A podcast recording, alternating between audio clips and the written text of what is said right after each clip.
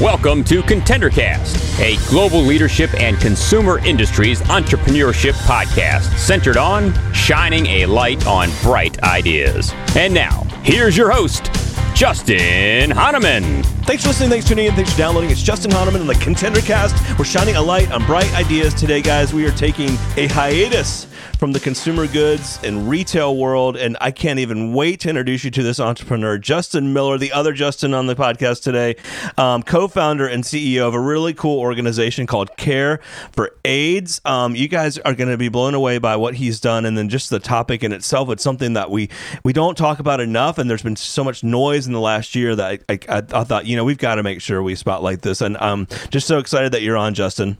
Hey, thanks, Justin. It's great to be here. That's so weird. Hey, thanks, Justin. Justin. Anyway, I'm just going to call you Miller. I'm just kidding. I won't do that. But um, it's great to meet you. Um, it's funny because we discovered when we got on the um, Zoom this morning that we're 15 minutes from each other, and we probably should have been in the same room, which is very cool. And we have all kinds of neat connections in common, which, of course, as you guys know, I absolutely love. Um, but I can't even wait to dive in today. So, um, Justin Miller, tell us about your background, how you even got into this whole, I, will call it the entrepreneurship space. How do you decide to start this organization, this nonprofit? Um, but give us kind of the backstory first. Yeah, well, Atlanta is actually home for me. And you may have had guests on your podcast in the past who have been part of the Chick fil A universe, but uh, that's where my dad has been for the past 40 years. So I'm one of those rare guys that grew up in the, the city of Atlanta and I grew up around the topics of leadership. But honestly, growing up, I never would have identified myself as an entrepreneur. Interesting. I didn't, I didn't wake up thinking about new ideas. I didn't, I always prided myself on being a, a, a guy that can execute, that can go and get stuff done. And, uh, but God has a funny way of, of throwing a curveball into our story. And when I was 18 years old, I was sitting in a leadership conference in Chicago, Illinois, listening to Bono give a challenge to the church to say, hey, you guys are missing in action from the greatest humanitarian crisis of our generation. Millions around the world are suffering and dying because of HIV and AIDS, and the church is nowhere to be found. Wow. What are you going to do about it? And at that time, I knew very little and I cared very little about what was happening with HIV and AIDS. But that uh, that just sparked something inside of me that said I need to to learn more, and and I may have a responsibility as a person of faith, uh, as a person with with resources and access to to people.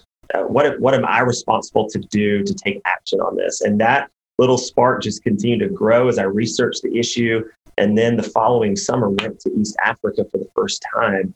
And that's when the, the epidemic of AIDS really became personal for me because I got to spend time with the, the men and the women and the children who were just so impacted by um, this disease. And that was kind of the, the launching point of this organization. And there's, there's more to that, that launch story that I'm sure, sure. we'll unpack, but that was kind of the, the catalyst for this thing to launch. Wow, that's amazing. Um, so you hadn't been doing any work around this in the past. It was just one of those ideas that kind of caught you, and then you started to explore it and you started to get interested in it. Was what what was there a turning point kind of in that early in those early days was it when you went on that first i'll say mission trip i'm assuming that's what it was or what or, or whatnot when you went to africa was there a moment when you're like you know i'm gonna do this like this is what i'm gonna go start a lot of it really revolved around that first trip. I was there with a few buddies of mine from high school, and we, through a series of what I would call just providential connections, we ended up working with these two Kenyan pastors and Cornell and Duncan on that trip. And we were actually there to produce a documentary. So we spent 30 days hearing story after story after story of people who were who were living under the the, the weight of HIV and realizing that while the world had made a huge effort to bring medicine and testing into this space, there was nobody that was really looking at how do we care for the whole person. And we, we saw people that were they were they were still suffering from hunger because they didn't have opportunities to work. We saw people that were lonely and isolated and depressed because society had said because you have HIV, you're not you're not worthy. Uh, we saw churches that were still closing their doors to people with HIV because of the stigma that existed. And we saw all of these different factors. And we realized very quickly that uh, we weren't going to solve this by just giving people medication, that there was a, a greater need here.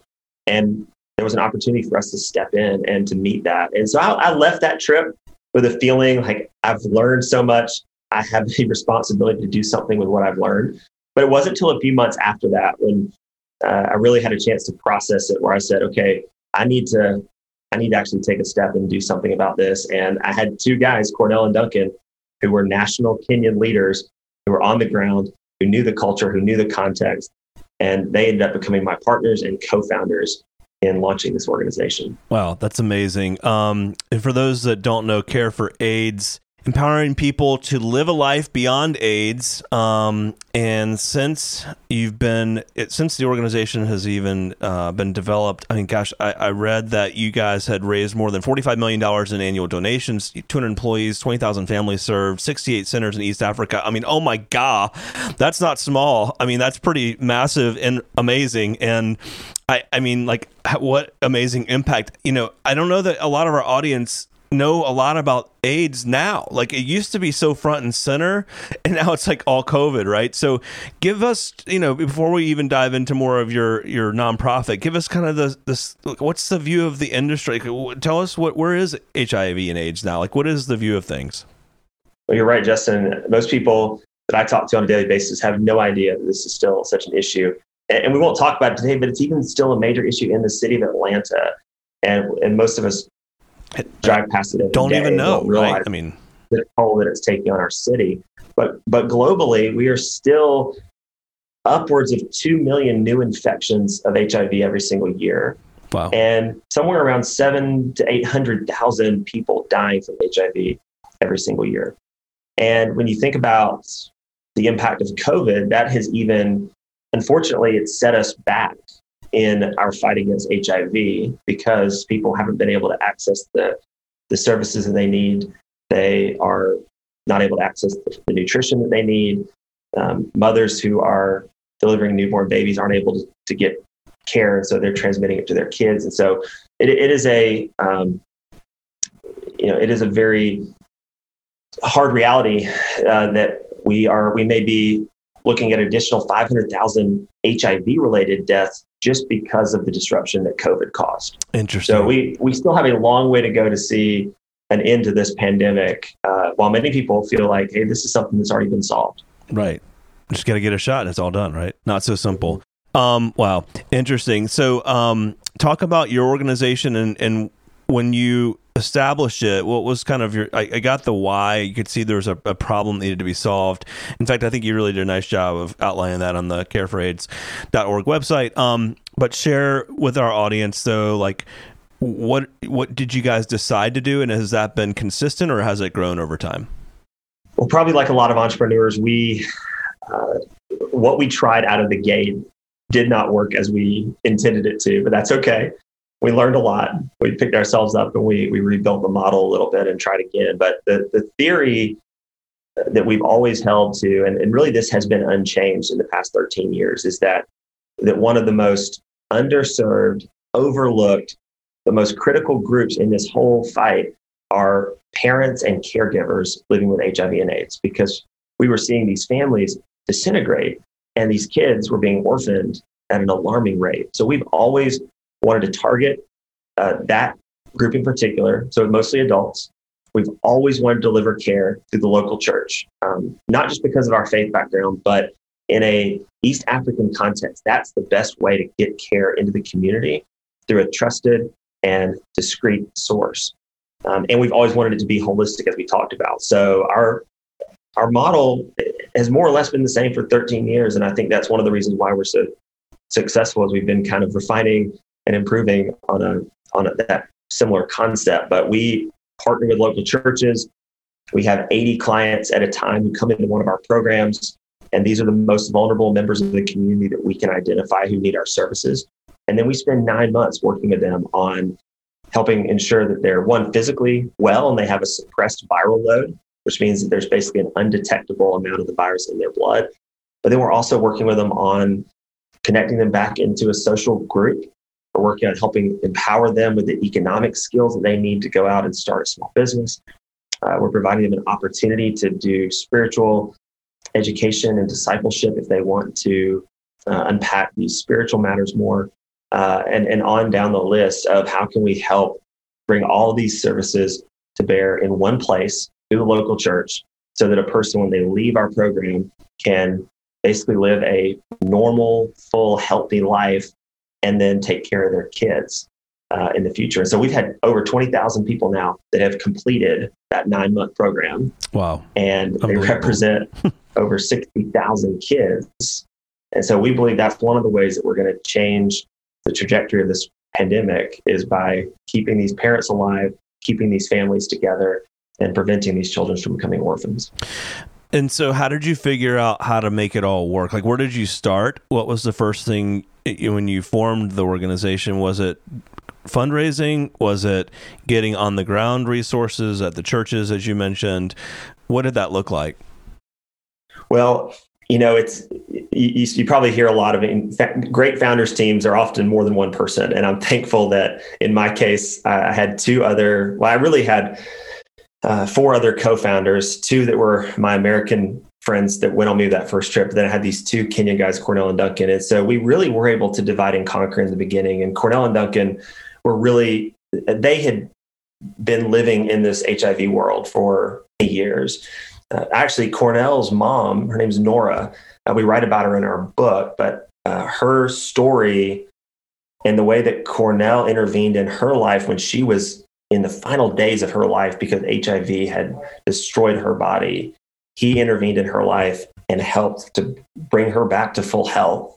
And today, 15 years later, she's still alive and well and raising her seven kids and now countless grandkids. And so Cornell and Duncan found the first partner church. They were the ones that said, Hey, we want to pilot this program with you. They helped to recruit the first group of clients and they helped to, to set up that pilot program. And as I said, the first one, they had a lot of, of really great qualities about it, but there were some definitely some things that we missed on the first time going through that. And then on the US side, my job was Justin, you know, I need we need you to go and out and raise some funds. And so I was right. I was a junior junior in college and didn't have right? a lot of my own. Yeah, I was at Vanderbilt. Uh, go Dores. Didn't have a lot of my own resources to invest, but I, I, I thankfully had a, a, great community of friends and family, and, and as a lot of entrepreneurs who who start to try to raise uh, funds, that's where I started and, sure. and pitched this idea and you know didn't didn't exactly know what it was going to become but said hey we need to to fund this first um, this first program in east africa. And, and so that was where i started and did that as much as i could during while i was in school and during the summers. And then after i graduated in 2009 that's when I came on and, and joined the organization full time. Got it. And you mentioned a couple of co-founders. Did, were were you guys each good at certain things? You know what I mean? What I found in my interviews is if there's co-founders, usually someone's really good at like the finances and someone's really good at sales and marketing or, or the creative side. Like, what did that look like for you guys?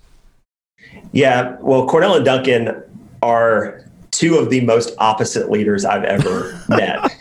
nice. So that was a perfect match. Not to say that heads don't butt sometimes, but these guys uh, just have so much different leadership styles, different personalities, and they're from opposing tribes in Kenya. Which Interesting. Is something we really unpack in our book. That uh, it, I think it's timely in the midst of the the social uh, unrest that we feel in our country today to see how the tribalism plays out in East Africa and how Cornell and Duncan becoming this unified partnership has really been a picture to the country and to our organization that hey this is not about tribes. This is not right. about this is about how do we show compassion and care to those that are the most hurting and the most marginalized. And so on the us side in the early days my two other american co-founders were pretty involved. They've since moved on to other callings but yeah one of them was a creative and a photographer and a musician and one of them was more of the visionary, honestly, uh, in the early days, sure. and I was a little bit more of that operator and, and, and, executor. So we've it was a great blend of personalities in those early days. Oh, that's awesome. Um, where are you guys today, and what are the keys for you know like the upcoming year? Well, uh, today we are we just opened our 70th center. Wow! In unbelievable East Africa. And what is a center? Uh, we, Explain to our our audience what that entails. Yeah. So going back to this idea, center and, and church are synonymous in our context. So in one of those centers, we've got two local staff who are counselors and social workers, and they are the ones that are recruiting those community members who are uh, experiencing the greatest need, and they're the ones that are guiding them through that nine month program. Got and then it. when they graduate, they recruit another group. So we've got these 70 centers, which means that at any given time, we can serve over 5,000 people in one of these locations. We have 200 staff in East Africa who are running our programs and who are providing support to those programs. And uh, we just, this past year, we just raised over $5 million for the first time. Wow. And so we are at a point where we are continuing to try to scale. We have a vision to open another 18 centers this year to get to 88 before the end of 21. Um, but at the end of the day, you know, we we are reliant on the support of our donors. And sure, you talk to a lot of people in this uh, consumer goods space, but I mean, it is it's one of the biggest challenges of nonprofits. I think is that we have two very distinct customers, and although we have a product that's really well tailored to serve our clients in East Africa, sometimes our customer here in the U.S., these donors, um, a organization around HIV and AIDS is not something that they closely align with or resonate with. So sure. at, at, for us, it's always the priority of how do we help people um, connect personally to the work that we're doing, and that's taking people when we can. Uh, that's trying to tell great stories. Uh, that's trying to help educate people well about what's going on in East Africa, and, and thankfully, we've seen just a, a lot of generosity from our our supporters. I'm sure like any entrepreneur, there's always good lessons learned. I'm sure you've had a few. Um, what what would be two or three you'd share with our audience? Well, one of the things that I would say, and I know that some some entrepreneurs don't have the opportunity to get out of the, you know, they don't get to go through the the different stages of an organization. But for me, one of the things I've learned is the value that applying consistent focus and energy to this problem over a long period of time the impact that that has made. And I know that sometimes we can, as entrepreneurs, can have a very short attention span. But the reality of it is, this was not an overnight success. I'm not sure there ever is. It, it, it's 13 years. So true. Yeah. Of, there's 13 years of, of putting in the work every day to move us a little bit further. And over time, we did start to gain momentum. But it does take uh, the, fr- the, quote that I like is a, a, long obedience in the same direction. Oh, I love uh, that. and that's one that's of the, a great line. Wow. And you know, other things that I've learned is that really, I mean, uh, this I hope this is my leadership orientation, but really the value, I think the impact of Care for AIDS is because we've created a culture that just puts servant leadership, which is kind of a term that has mixed reviews, but servant leadership uh, and just a spirit of helping others win at the core of our culture, at the core of uh, how we relate to our donors. It's not about getting value from our donors. It's what can we do to add value to our donors. Um, it's all about how do we listen to our clients and try to provide them the greatest value that we can. It's me as this leader submitting to my team and trying to help lift my team up, make them successful in my leadership. And so I think that is a very general lesson, but at the, at the end of the day, I feel like that permeates everything that we do as an organization. Sure. Love that. Um, uh, that's some great advice. Um, before we go, I know you have a book out. Um, do you want to share a bit about the book, uh, Beyond Blood, Hope, and Humanity in the Forgotten Fight Against AIDS? Share with us just a little bit about that. Yeah. Oh, yeah. I'd love if you guys would pick up a copy. If most of you are listening who if you're like me, you're probably read you jump from one leadership book to another. yeah. Uh, at least that's what I do sometimes. but this is actually this is just written as a as a story and a narrative, and it's written uh, in three voices: my voice and the voice of my two co-founders, Cornell and Duncan. And so it, it just it unpacks our three backgrounds and what happened to have our paths converge in East Africa uh, in 2007 and how that birthed this organization. But I think it's it's really powerful in this time, especially as we look at three co-founders, not just with different skills, but with such drastically different backgrounds and points of view. But that was the magic that brought Care for AIDS together. And I'm not sure that without any without one of us if that could ever have happened. And so I think it's a really fun read, and I think you'll enjoy the stories, especially uh, hearing from my co-founders who are uh, have amazing backgrounds growing up in the the bush of East Africa. That's pretty awesome. Um, this has been so cool learning about you and the nonprofit and just the impact you guys are making. I mean, just um, um, amazing numbers. Share with our audience where they can connect with you um, and connect with your organization. Yeah. Well, as Justin mentioned earlier, careforaids.org is our organization's website. And uh, on any of the social platforms, you can find us just at Care for AIDS. For me, the main thing is if you want to buy the book, if you want to uh, learn a little bit more about um, some, there's some content on the website, justintmiller.com is where I house a little bit of that content um, and would love for you to, to come and uh, and join us. So thank you, Justin, dude, for the opportunity. Oh, dude, I'm so glad you're here. Um, and thanks for sharing your story.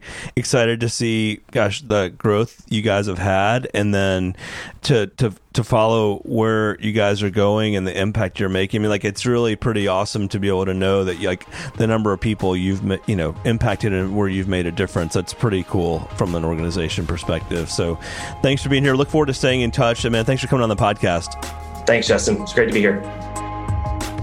The ContenderCast is sponsored by Henderson Shapiro Peck and powered by Contender Brands. You can download additional ContenderCast episodes directly via Apple Podcasts, Google Podcasts, Amazon Music, Spotify, iHeartMedia, YouTube, and other preferred podcast platforms. If you would like to be a guest on the ContenderCast, connect with us at contendercast.com. This is Brian Benson reminding you that every winner started as a contender.